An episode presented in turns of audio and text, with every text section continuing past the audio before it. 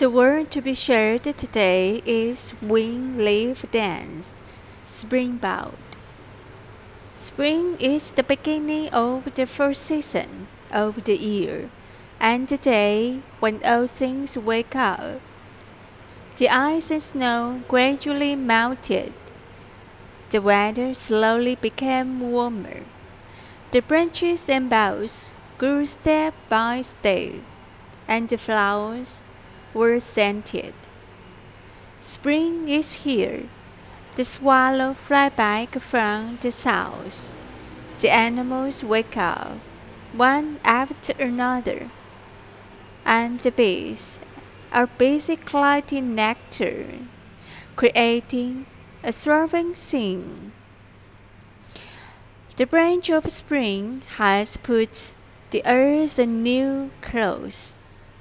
This is a new beginning, a new life, and a new hope. The large scale dinner plate is shaped by the newly explored bud, and smooth lines bring out full of vitality. The beauty in life is so readily available.